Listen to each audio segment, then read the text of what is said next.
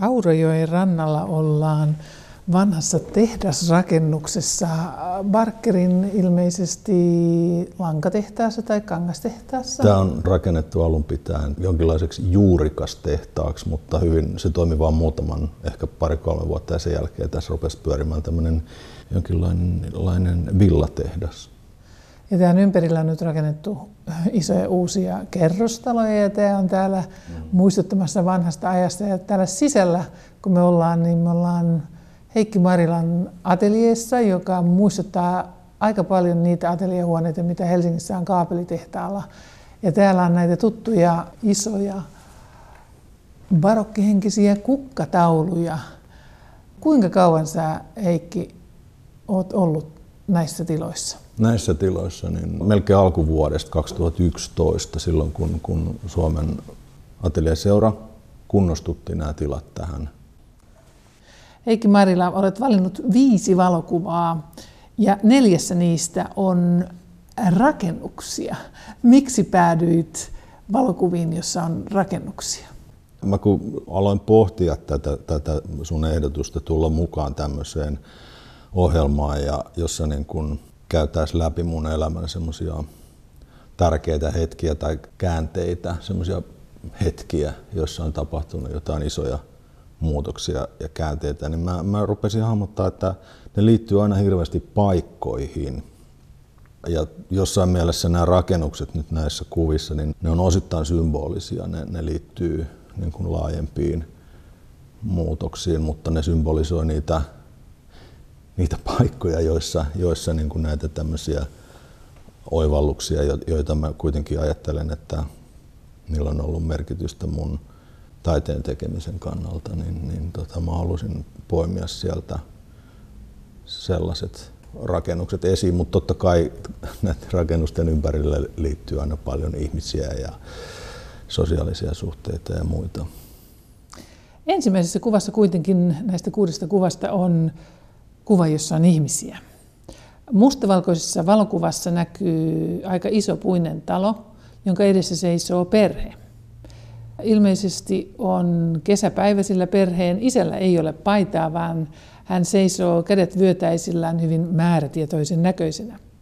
Hänen edessään seisoo ujosti kameraan katsova pellavapäinen tyttö ja tytön vasemmalla puolella seisoo myös paidatta henkselihousuissaan nuori poika. Hänen vieressään kukkamekkoon ja esiliinaan pukeutunut vaalea nutturapäinen nainen – ja sylissään hänellä on alaston poikalapsi. Keitä tässä kuvassa on ja missä he ovat? No, tämä sijoittuu tuonne Räisälään, tuonne Karjalaan, Ivaskanmäellä, Heikkilän talo. Siinä on, siinä on mun ja, ja mummo ja sitten siellä on, on tosiaan mun täti, sitten toi paidaton henkseli Ville poika tuossa, niin se on mun isä ja sitten tämän mummon sylissä on, on sitten yksi mun sedistä. Ja vuosiluku on? 1944, eli, eli tota välirauhan aikana siellä, kun he palasivat toisen kerran Karjalaan, niin, niin, niin tämä on siltä ajalta tämä kuva. Ja kuinka kauan he sai olla tuolla sitten vielä? No eihän tuosta sitten enää kauan mennyt, kun siitä tuli sitten taas uudestaan lähtö, että tota, milloin se sitten tapahtui, mä en muista milloin se on, mutta jos toi on joskus elokuussa muistaakseni, heinä-elokuussa tuo kuva, niin jonkun aikaa he sai siellä sitten olla sitten taas uudestaan lähtö, että he pääs välirauhan siinä aikana palaamaan sitten uudestaan sinne kotitilalleen. Miten muuten tämä karjalaisuus ja että juuresi on siellä, niin vaikuttaa sinussa?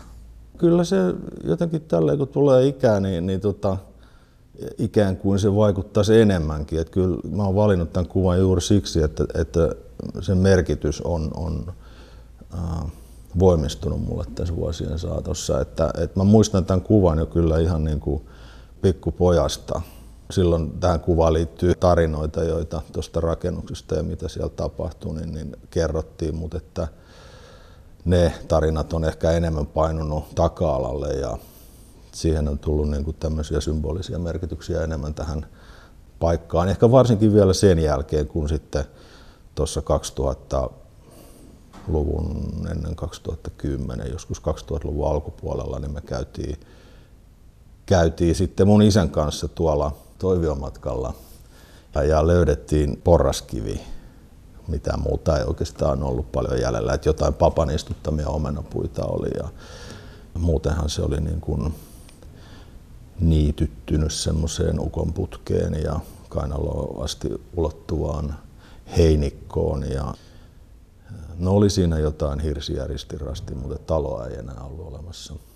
Joskin sitten naapuripitäjässä, niin, niin mun mummon, joka on siis tässä kuvassa myöskin, niin hänen kotitalonsa on, on kyllä pystyssä ja käytössä.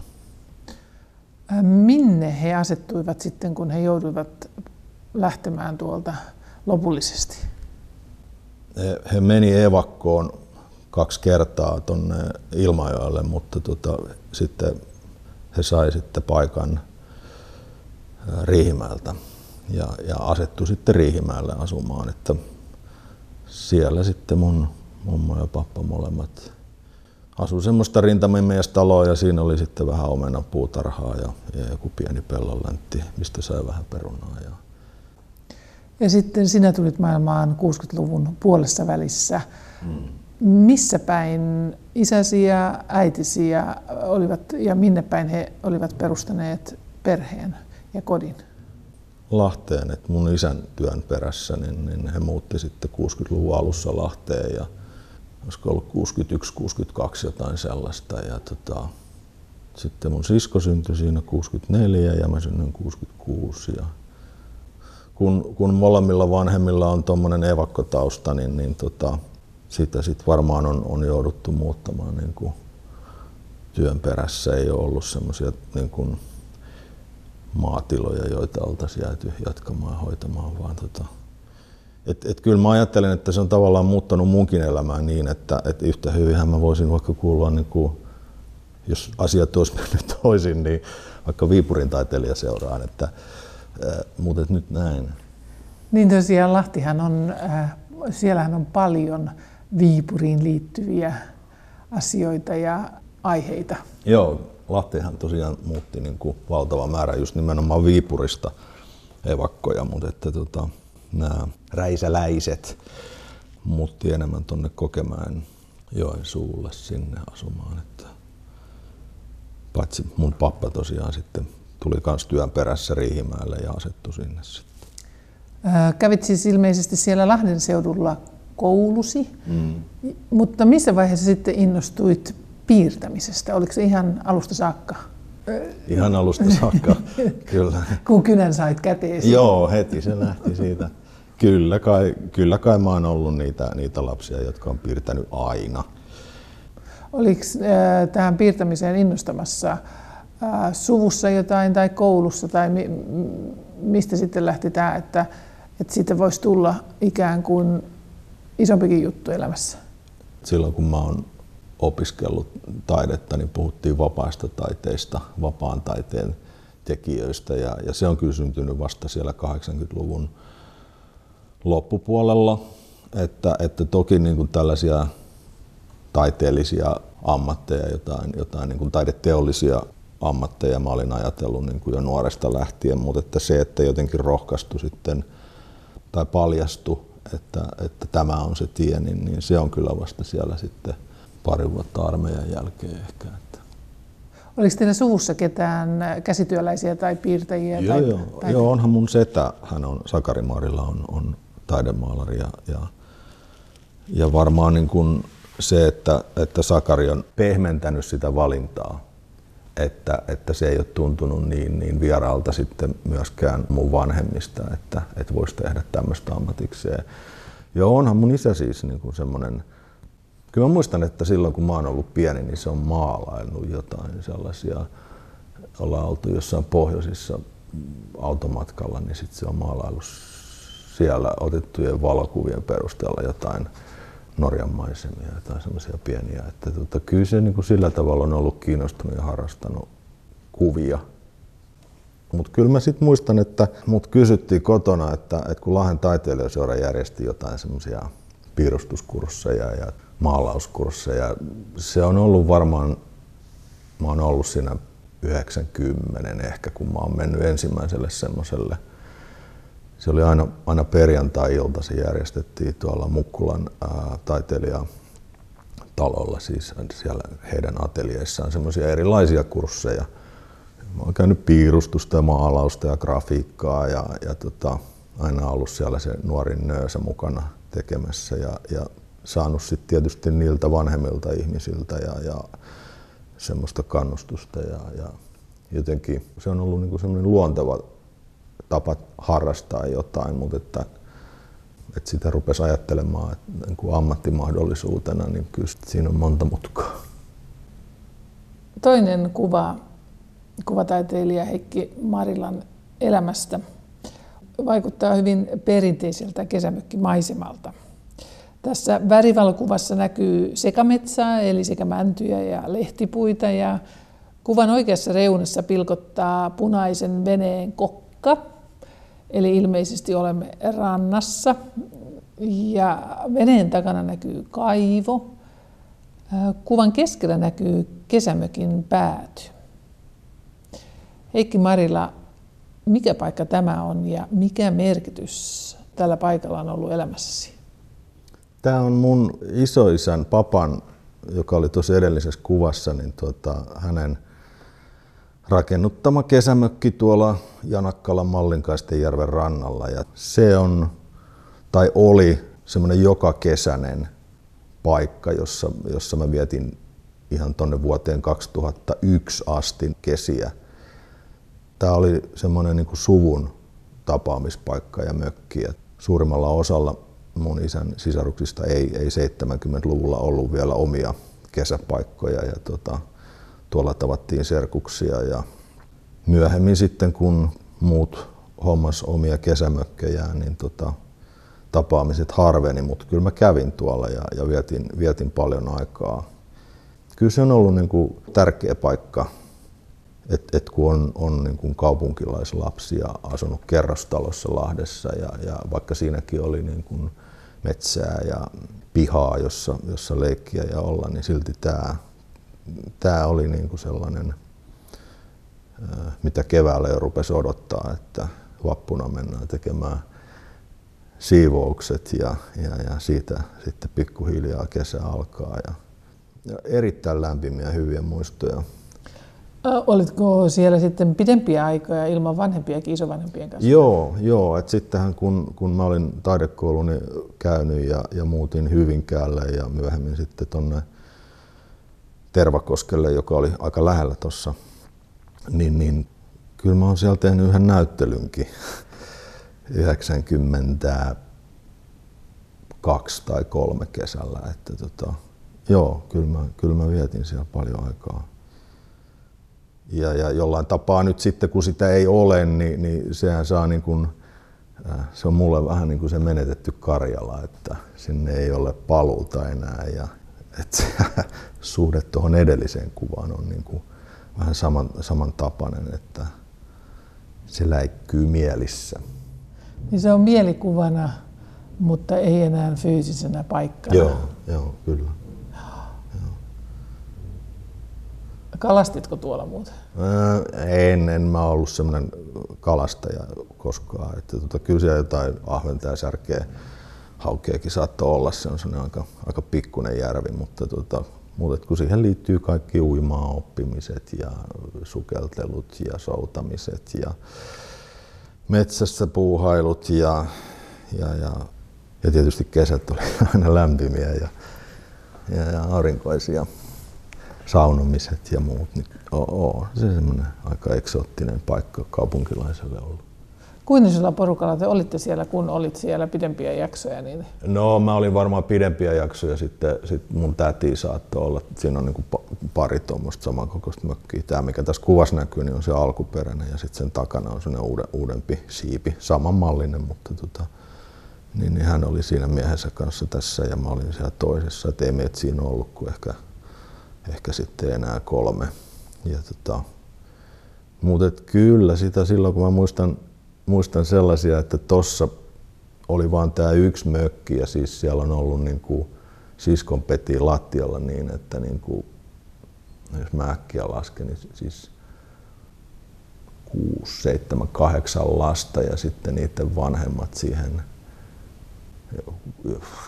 Toista, siis, toista, siis toista, kymmentä. toista kymmentä pitkälti, joo. Ja sitten joskus kun oli niin täyttä, niin mä muistan, että pappa nukkui saunassa, ja, joka oli tuon rakennuksen toisessa päässä ja mummo siinä pukuhuoneessa. Ja oli se aika tiivis tunnelma, mutta se oli niin kuin lapsesti ihan hirveän hauskaa ja kivaa. Mä voin kuvitella, että ei ehkä perheiden äideistä ollut niin kauhean helppoa järjestää ruokahuoltoa ja tiskaamista ja muuta, että ei varmaan ollut kauhean kivaa.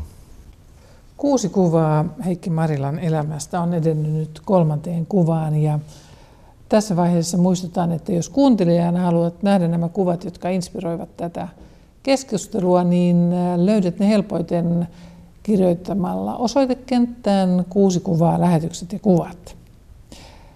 Tässä kolmannessa kuvassa, mustavalkoisessa valokuvassa, ollaan suuressa tehdasmaisessa salissa.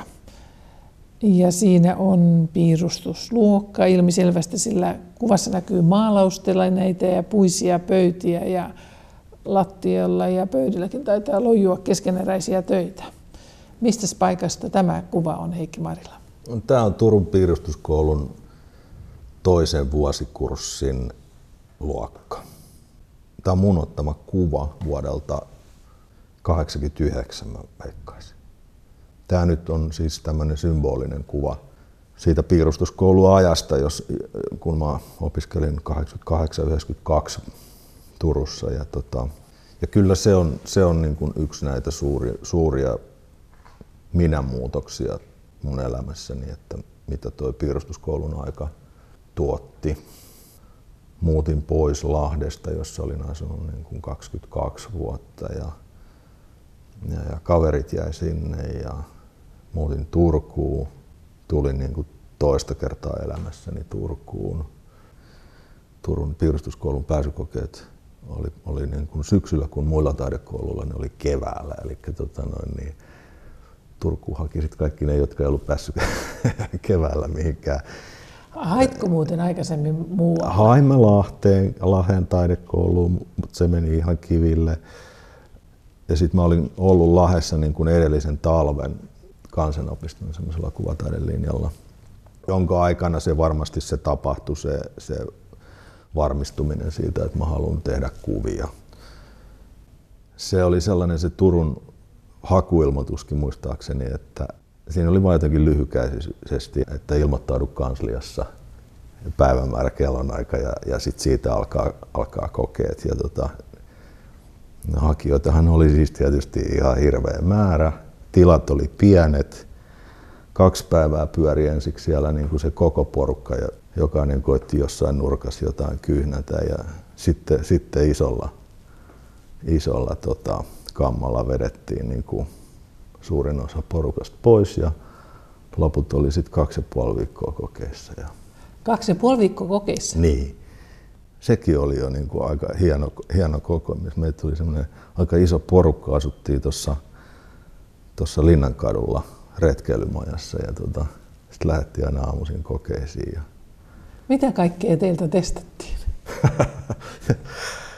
no joo, ei, ei ollut tota psykologista haastattelua niin kuin on tänä päivänä. Ää, piirrettiin, maalattiin, muovailtiin, oli vapaita töitä. Joka päivä oli muistaakseni yhdestä kahteen työtä, jotka, jotka sit piti illalla tai iltapäivästä jättää arvosteltavaksi. Ja tota, se oli hyvin semmoista niin kuin, niin kuin muissakin taidekouluissa varmaan semmoista niin kuin vapaata se päivä siinä, että tehtävät, tehtävät annetaan aamulla ja palautetaan sitten iltapäivällä. Ja mä muistan vielä sen kokeiden jälkeen sit vielä sellaisiinkin ihmisiin tuli pidetty yhteyttä, jotka ei, niin kuin, ei sitten päässyt kouluun ja muuttivat takaisin jonnekin Lieksaan tai, tai pohjoisiin, mutta tuli pidetty yhteyksiä jonkun aikaa. Että se, oli, se oli hyvin, hyvin tota... Intensiivinen kaksi viikkoa. Joo, oli, Joo. oli, se oli kiva. No mitä tuo nelivuotinen piirustuskoulu, millaiset jäljet se jätti sinuun? Tämmöiset.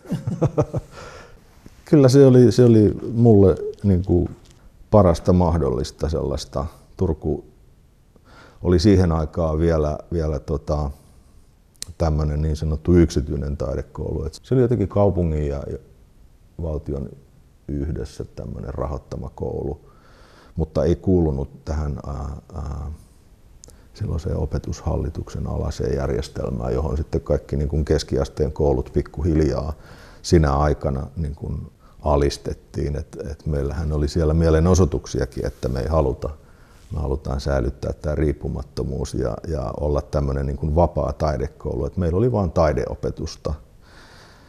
Ja, ja silloin, silloin puhuttiin sitä, että no mitä sitten liikuntatunnilla tehdään tai kielten tunneilla. Ja, ja sitten oli niitä huhuja, että liikuntatunnit oli jossain koulussa maataidetta. Ja, ja, ja tota, että Turku oli niin kuin tämmöinen jo niin kuin maantieteellisesti mm, vähän syrjässä sitten muusta Suomesta. Ja, ja täällä oli niin kuin sellainen rauha tehdä ja paneutua siihen opiskeluun ja opiskelijaelämään. Ja ei ollut niin kuin sellaisia ulkopuolisia paineita tullut mistään. Ei, ei käynyt kukaan kuikuilemassa taidekoulun käytävillä tai luokissa etsimässä tulevia kykyjä tai, tai ollut mitään. Ja Turussa on aktiivinen ja, ja laaja taiteilijakunta, että taiteilijaseurojakin oli siis vaikka minkälaisia. Oli, siihen aikaan oli tietysti näiden nykyistenkin graafikoiden ja veistäjien ja taiteilijaseuran lisäksi niin oli, oli no Arteo edelleen, ja, ja, mutta sitten oli sellainen kuvantekijät ry ja, ja niitä oli jos jonkinmoisia kerhoja, joissa niin kuin ihmiset kuitenkin ammatikseen teki kuvia. Näyttelyavajaisissa oli aina, aina tota, taiteilijoita paljon läsnä ja, ja kyllä tämä oli hyvin sellainen niin kuin viesti sellaista aktiivista toimintaa, johon olisi ollut helppo myöskin sitten koulun jälkeen kyllä jäädä. Valmistuit itse asiassa keskelle lamaa vuonna 1992, niin Miten onnistuit sitten hankkimaan elantosi taiteilijana, kun juuri tuohon vaiheeseen valmistuit?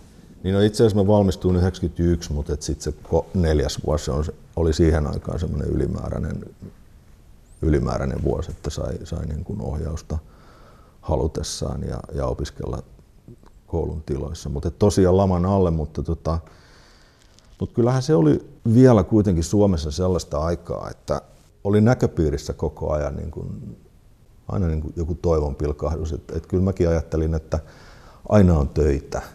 Aina on töitä meihin mennä ja, ja mä oon ollut Turussa lastentarhassa ja joskus silloin opiskeluaikana ja, ja tota, saippua tehtaalla ja Turun, Turun saippuassa ja jotenkin niin kuin semmoinen sitä ajattelin, että, että tota, kyllä sitä aina jotain löytyy. Ja musta tuntuu, että siinä on nyt tapahtunut muutos tässä ajassa, että ehkä ei ole niin, kuin, niin kauheasti sitten sellaisia väliaikaisia töitä, joihin voi mennä. En mä tiedä, voi olla, että Mäkkäri ja Sivan, Sivan ja City Marketin kassoilta löytyy, löytyy paljonkin niin kuin semmoista keikkahommaa, mutta tota, mä ajattelin, että niin tämän harrastuksen voi rahoittaa jotenkin niin tekemällä muita töitä. Ja niin mä teinkin pitkään, että, että koulun jälkeen mulla oli toki niin kuin Hyvinkäällä ja Riihimäellä kävin lasten ja nuorten taidekoulussa opettamassa kaksi, kolme, neljä tuntia viikossa ja sitten, sitten tota, myöhemmin tein kymmenen vuotta Janakkalan kansalaisopistossa tämmöisiä kursseja vedin. Niistä sai aina vähän tuloa. Siis palasit Turun jälkeen sinne sukujesi juurille, jonne he olivat asettuneet, eli mm. Riihimäen seudulle Lahden ja Nakkalan? No joo, sillä mä muutin täältä sitten sen samana keväänä, kun koulu päättyi, niin mä muutin Hyvinkäälle. En mä sieltäkään ketään tuntenut, että mä muutin ihan, ihan pelkästään tota, työhuoneen perässä. Mä soittelin ympäri Suomea ja kyselin, että onko, onko työtiloja. Ja, ja tota, Hyvinkäälle oli sitten tämmöiseen samanlaiseen kiinteistöön Hyvinkään valvillaan oli, oli tehty ateljeita ja kävi hyvä tuuri. Samana päivänä kun menin hakemaan kulttuurijohtajalta avainta sinne, niin tota, lasten ja nuorten taidekoulun silloinen johtaja Ulla Kuivamäki istui siinä vieressä ja kysyi, että tarvitsi nyt töitä.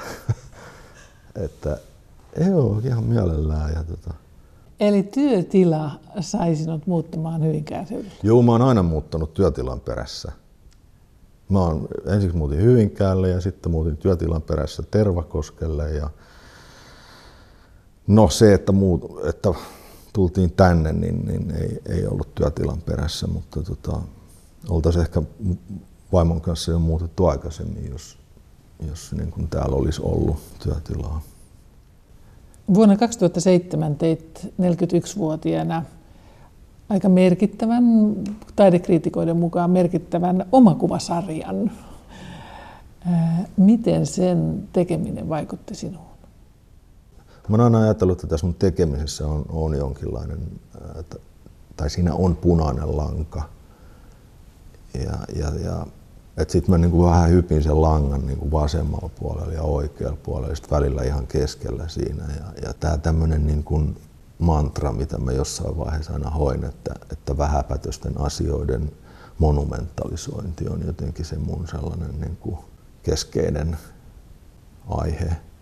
Ja, ja omakuva, taiteilijoiden omakuvat on, oli, tuntui silloin sellaisilta, että, että siis niitä tehtiin aikanaan niin kuin muiden töiden sivussa siinä, että se oma itse oli aina läsnä omana mallinaan ja, ja siinä harjoiteltiin sitä maalaamista ja muodon tutkimista ja, ja, ja valon tutkintaa. Ja, ja sitten niihin taiteilijan omakuviin hyvin useasti liittyy aina sellainen niin kuin vähän sellainen, että minä nähtiin jotenkin idealistisena.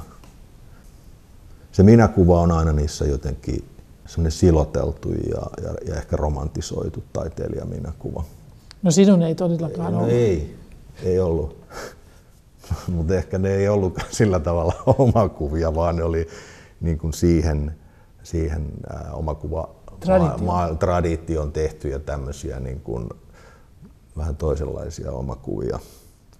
Mutta siihen liittyy myöskin tämmöinen niin maalaamisen heittäytyminen, että mulla oli sitä omakuvia ennen sellainen puoli abstrakti karttasarja, jossa, jossa niin kuin hain ja, ja, ja kokeilin ja, ja niin kuin keksin kaiken näköisiä tapoja, joilla niin kuin maalia saattoi levittää. Ja, ja se oli niin kuin sen abstraktin muodon sisällä se oli jotenkin helppoa, koska muoto ei niin kuin rajoittanut sitä maalaamista ja, ja sitten mä halusin, että miten se figuratiivisessa, että voisiko sen siirtää figuratiiviseen sen, sen samanlaisen maalaamisen tavan ja sen, sen elehdinnän. Ja, ja tota, valitsin sitten tämän omakuvan, tämän surkean omakuvan sitten sellaiseksi muodoksi, jonka, jonka parissa sitten läträilin. Muuten Heikki Marila, miten sitten sinun työsi ja taiteesi löydettiin? Sitä pitäisi varmaan kysyä joltain muulta. Niin, miten se löydettiin? Ehkä se löydettiin sitten sillä tavalla, että, että kun mä laitoin niitä esille, niin, niin sitten taas sattui käymään ihmisiä, jotka kiinnostuivat ja kirjoitti tai rummutti viidakkorumpua, en, en tiedä, mutta tota, kyllä mä, vaikka mä en ole koskaan Helsingissä asunut, niin mä oon aina ajatellut, että Helsinki on kuitenkin se paikka, missä täytyy esittäytyä, jos aikoo alalla toimia ja on jotenkin satsannut siihen, että näyttelyt on siellä. Siellä nyt on kuitenkin eniten ihmisiä ja gallerioita ja instituutioita ja päivälehtiä. Ja, ja mitenkään niin kuin vaikka sydän sykkii maakunnille, niin, niin se on semmoinen kylmä tosiasia, että se nyt vaan on näin, että kaikissa maissa on näitä keskittymiä, joihin nämä taidetouhut sijoittuu. Niin, niin varmaan sen takia, että mä oon niin kuin systemaattisesti ja intensiivisesti ja säännöllisesti nimenomaan niin kuin pyrkinyt pitämään näyttelyt Helsingissä, niin, niin, niin kyllä se, se on se semmoinen hidas jumputtaminen. Ja neljännessä kuvassa Ollaan hyvin kesäisessä maisemassa tässäkin. Aurinko paistaa kauniisti tuohon rakennukseen. Kuvassa on kesäinen värivalokuva, jossa kuvan keskiössä on yksikerroksinen keltainen kivitalo, jossa suuret tai oikeastaan korkeat pikkuruutuiset ikkunat. Talon keskellä on avoinna oleva ovi ja taloa reunustavat komeat lehtipuut. Tukholman kävijät saattavat tunnistaa tämän rakennuksen. Heikki Marila, mistä rakennuksesta on kyse ja miksi tämä rakennus? Tämä on Moderna museo Tukholmassa ja tämä kuva on vuodelta 70, anteeksi, 97. Se nyt ei ole olennaista, että se on se vuoden 97 just toi rakennus, mutta, mutta mä näin siellä Gerhard Richterin retrospektiivisen. Se oli 94. Ja mä asun silloin Hyvinkäällä ja tota, me tehtiin kevät-talveen, me tehtiin Hyvinkään taiteilijaseuran kanssa matka sitten katsomaan sitä näyttelyä. Ja tota, mä olin sitä ennen nähnyt Richteriltä, vaan siis jotain yksittäisiä teoksia tuolla Keski-Euroopan museoissa ja, ja sitten kuvia kirjoissa ja lehdissä. Ja tota, siellä näyttelyssä mulle jotenkin niin se avautui. Mä tiedä avautuuko niin, niin sanotusti oikein, mutta mulla jotenkin niin kuin, mä oivalsin siellä, mistä niin kuin mun mielestä siinä on kyse siinä Richterin tekemisessä. Ja siitä syntyi sitten vielä muista se paluumatka laivalla oli jotenkin niin kuin lähes yhtä, yhtä mieleenpainuva kuin se näyttely, koska me niin kuin tuli kiistaa ja riitaa siitä Richterin maalaamisesta. Et se oli osan mielestä se oli ihan silkkaa potaskaa ja, ja mä olin sitten se, joka hirveästi oli ihastunut ja puolusti sitä ja riitaannutti siellä, mutta sovittiin asiat kyllä sitten ennen, ennen Helsinkiä. Mitä siellä oli sitten esillä, joka näin tulistutti teitä taiteilijoita? No siellä oli ihan kaikkea. Ja se, se näytti ehkä semmoiselta hirveän hajanaiselta ja, ja että ukko tekee mitä sattuu. Mutta jotenkin niin kun mun päässä tapahtui siellä joku sellainen niin kun naksahdus, että, että mikä se on niin kun se koko, kokonaishenki niin kun siinä tekemisessä ja mikä sen ydin on ja, ja se, se punainen lanka on siinä, siinä tuotannossa. Ja, ja se oli jotenkin semmoinen hirveä avartava ja niin kuin lohduttava oivallus et, et vaikka se tekee niin kuin ton näköistä ja ton näköistä, niin niillä on yhteinen nimittäjä. Miten se vaikutti sinun tekemisesi taiteeseen? Tuliko uudet aiheet ja uusi tapa tehdä taidetta?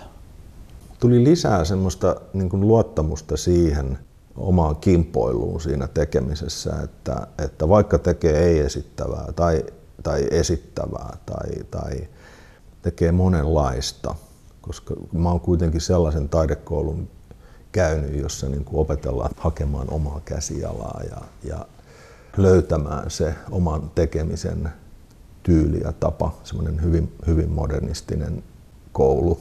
Ja, ja kun ei siihen oikein niin kuin tunnu asettuvan, vaan niin kuin tekee mieli niin kuin maalata tollasta ja sitten tollasta ja sitten vähän tollasta, niin, niin se aiheuttaa semmoista hämmennystä varmasti katsojissa – ja joskus jopa itsessäänkin, mutta sieltä löytyi semmoinen niin kuin varmuus sille, että, että ei, että kyllä näissä on, kyllä täällä on se ydin, se, se mitä mä jahtaan, mutta se muoto saattaa niin kuin vaihdella.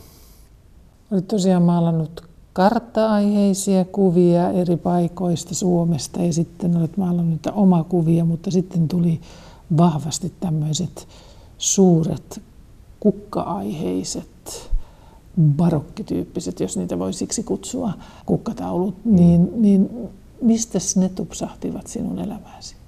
Tuolta ne tupsahti jostain maailman museosta jollain reissulla. Niin kuin Eurooppa ja eurooppalainen taide, varsinkin niin kuin tämä Alppien pohjoispuolinen taide on, on, on ollut ihan sieltä 80-luvun puolivälistä semmoinen läheinen. Ja sitten taas kerran tullaan sen, sen punaisen langan siihen, siihen vierelle, että, että niin, kuin niin, niin typerä ja banaali nykytaiteessa naureksittu aihe kuin, kuin kukkamaalaus. Siis nyt puhutaan vuodesta 2006-2007 jotain semmoista. Niin, niin sen jälkeen nyt sitten sitä on ollut paljon valokuvassa ja, ja myöskin maalauksessa. Mutta että siihen aikaan se tuntui semmoiselta niin kuin harrastajien ja, ja vanhempien rouvien aiheelta, jota, jota minäkin olin siis ollut tukemassa siellä Janakkalan kansalaisopiston ryhmissä. Maalattiin paljon kukkia ja se oli sellainen no-no-aihe nykytaiteessa. Se, että mä valitsin nämä hollantilaiset tai, tai alankomaalaiset aiheet niin se on vähän semmoinen kaksipiippunen juttu, että onko ne, ne on kuitenkin ollut omana aikanaan niin kuin, niin kuin hirveän merkityksellisiä tämmöisiä niin kuin vallan ja aseman symboleja. Ja nämä kukkataulut sitten huomattiin myöskin tuolla maailmalla, sillä teit kansainvälisen läpimurron vuonna 2012 46-vuotiaana, kun juuri näillä mainitsemisilla kukkataululla sait Carnegie Art Award-palkinnon suomalaisena. Siellä oli muista pohjoismaista kylläkin, mutta ainoana suomalaisena. Mitä tuo palkinto sinulle toi ja miten se vaikutti? Ensinnäkin se vaikutti taloudellisesti tosi paljon. Mä en suinkaan ollut ensimmäinen suomalainen palkittu, mutta, mutta sinä vuonna ainut suomalainen palkittu. Kansainvälisyys oli ehkä vähän juhlavalta kuulostava. Eihän sitä palkintoa Pohjoismaiden ulkopuolella kukaan tiedä. ja, ja tota, sen vaikutus johonkin kansainväliseen menestykseen on niin kuin hyvin pieni, pieni, pieni, pieni. Mutta kyllähän se tuotti niin kuin mahdollisuuksia tehdä näyttelyitä. Ehkä isommalla volyymilla tuli kysymyksiä, tarjouksia pitää näyttelyitä eri, eri paikoissa. Mutta nyt siitäkin on kulunut jo niin aikaa, että, että, että tota, eihän se nyt sitten niin kauan, kauan kestä se, se semmoinen pörinä, että sitten tulee aina uudet. Ja... Sinun kukkataulusi on, ja muutkin taulusi on aina aika isoja. Täälläkin tässä ateliassa, jossa me nyt istutaan, niin on kaksi aika isoa val, valmistumassa tai valmista työtä, niin mistä tämä rakkaus isoihin pintoihin? Kyllä se lähtee jo sieltä kouluajalta ja ehkä siitä voisi syyttää jopa niin kuin opettajia, että ne rohkas kokeilemaan isompaa kokoa. Ja, ja eikä, eikä tämä nyt niin, kuin niin kauhean iso koko ole. Että Mikä koko tämä muuten on? No tämä nyt on semmoinen kaksi kertaa kaksi ja puoli, että tämä nyt on minusta niin kuin se standardikoko, että sitten tästä isommat on jo sitten niin kuin isoja. Mutta tota, ei, kyllä se vaan vaatii se, se mun kömpelyys vaatii sen vähän isomman koon, että mä saan ne asiat esitettyä, esitettyä niin kuin sellaisena, kun mä ne ajattelen. Onhan tuolla nyt niin kuin noita, noita pieniäkin lätkiä tuolla nurkissa, mutta tuota, niin, aina ne on vähän siinä sellaisia, että semmoisia ranteen veryttely, semmoisia. Joskus niinkin tulee jotain ihan, mitä voi esittää. Pienemmät talut on siis ranteen veryttelyjä. Kuulostaa tosi Kuulostaa tosi hyvältä. Kuuntelet parhaillaan ohjelmaa Kuusi kuvaa kuvataiteilija Heikki Marilan elämästä ja keskusteluamme innoittaa viisi Heikki Marilan valitsemaa valokuvaa ja jos kuuntelijana haluat nähdä nämä kuvat, niin löydät ne helpoiten kirjoittamalla osoitekenttään kuusi kuvaa, lähetykset ja kuvat. Viides kuva Heikki Marilan kuvista on värivalokuva ja ilmeisesti kuva on jostain päin Eurooppaa, sillä kuvassa näkyy komea valkoinen palatsi tuolla taustalla ja etualalla on ruohokenttä ja tässä aivan edessä on betoniaita, jonka päällä teräspylväiden päällä teräskaide. Missä päin Eurooppaa ollaan ja mistä on kyse? Tämä on Saksassa Kasselissa, jossa järjestetään viiden vuoden välein aina dokumenttanäyttely. Se on nykytaidenäyttely järjestetty 50-luvulta lähtien muistaakseni.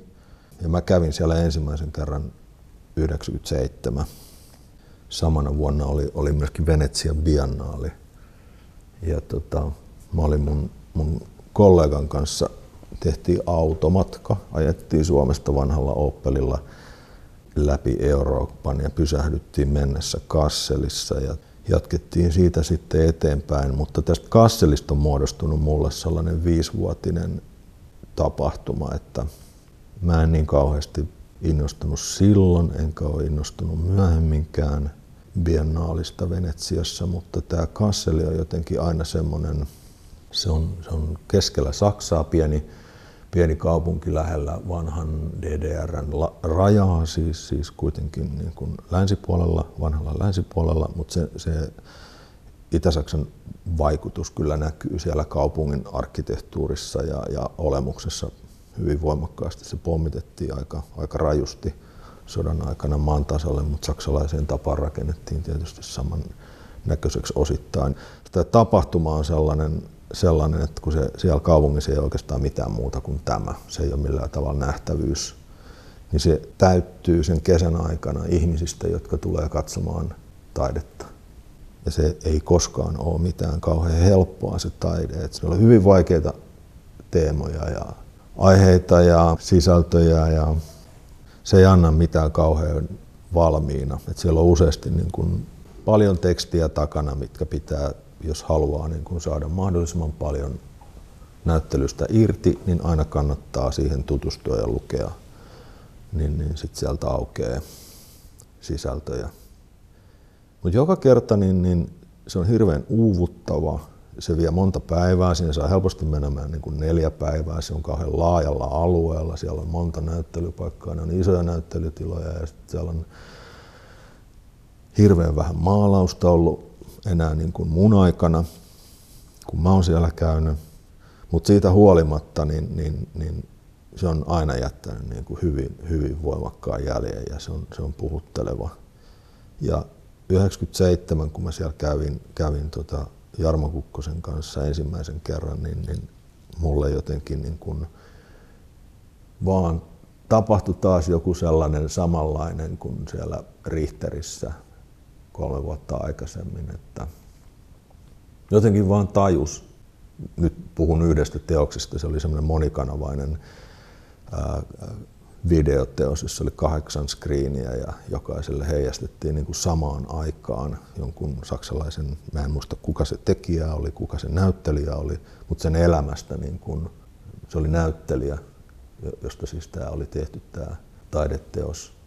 Sen, sen näytelmistä, sen monologeista, sen elämästä heijastettiin näitä, näitä kuvia sinne. Ja tota, se oli ihan oli iso, iso sali, jossa oli ihan kauhea kakofonia siitä kaikista tuli oma ääni ja kaikki kuvat vilkku seinällä ja se oli niin kuin ensiksi ihan semmoinen, niin kuin, että täällä tulee huono olo, pakko mennä pois, mutta jostain syystä se kutsui niin uudestaan katsomaan.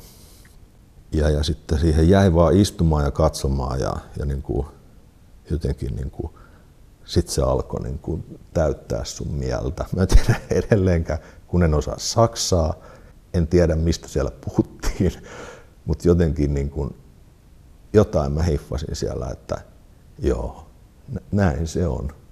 Tämä on, tää on ihan helkkari hieno. Tämä on, tää on niinku ihan hirveä hieno kokonaisuus. Ja tota, ei mitään, mä istuin siinä vaan ja ihmettelin ja nyökyttelin, että wow, mikä duuni. Ei joku semmoinen kokonaisvaltainen niin kuin ymmärrys tai, tai, tai, tai jotain siinä niin kuin tapahtui jonkun semmoisen äärellä, joka niin kuin oli ollut siihen mennessä niin itselle vähän niin kuin vieraampi taidemuoto, video. Heikki Marila, nyt on vuorossa se kuudes kuva, joka on jäänyt ottamatta tai jota ei ole vielä otettu. Mitä haluat, että tuossa kuvassa näkyy? No nyt tietysti voisin sanoa, että no just semmoinen, missä mä maalaan sitä kuvakirkkoa, kun lattiasta katsoo ja joku ottaa sen sieltä ovelta sen kuvan, kun mä oon siellä, siellä tota, maalauspelineellä katorajassa. Ei vaan. Tai no miksei, mutta ehkä mä voisin ajatella sitten näin, että se olisi semmoinen, semmoinen kuva, missä niin kuin voisi ja pystyisi ja kykenisi ja saisi jatkaa kuvien tekemisiä tavalla tai toisella vielä niin kuin pitkän aikaa. Eli Heikki Marila hieman vanhempana, aika paljon vanhempana. Aika, aika paljon vanhempana. Aika paljon vanhempana. Joo.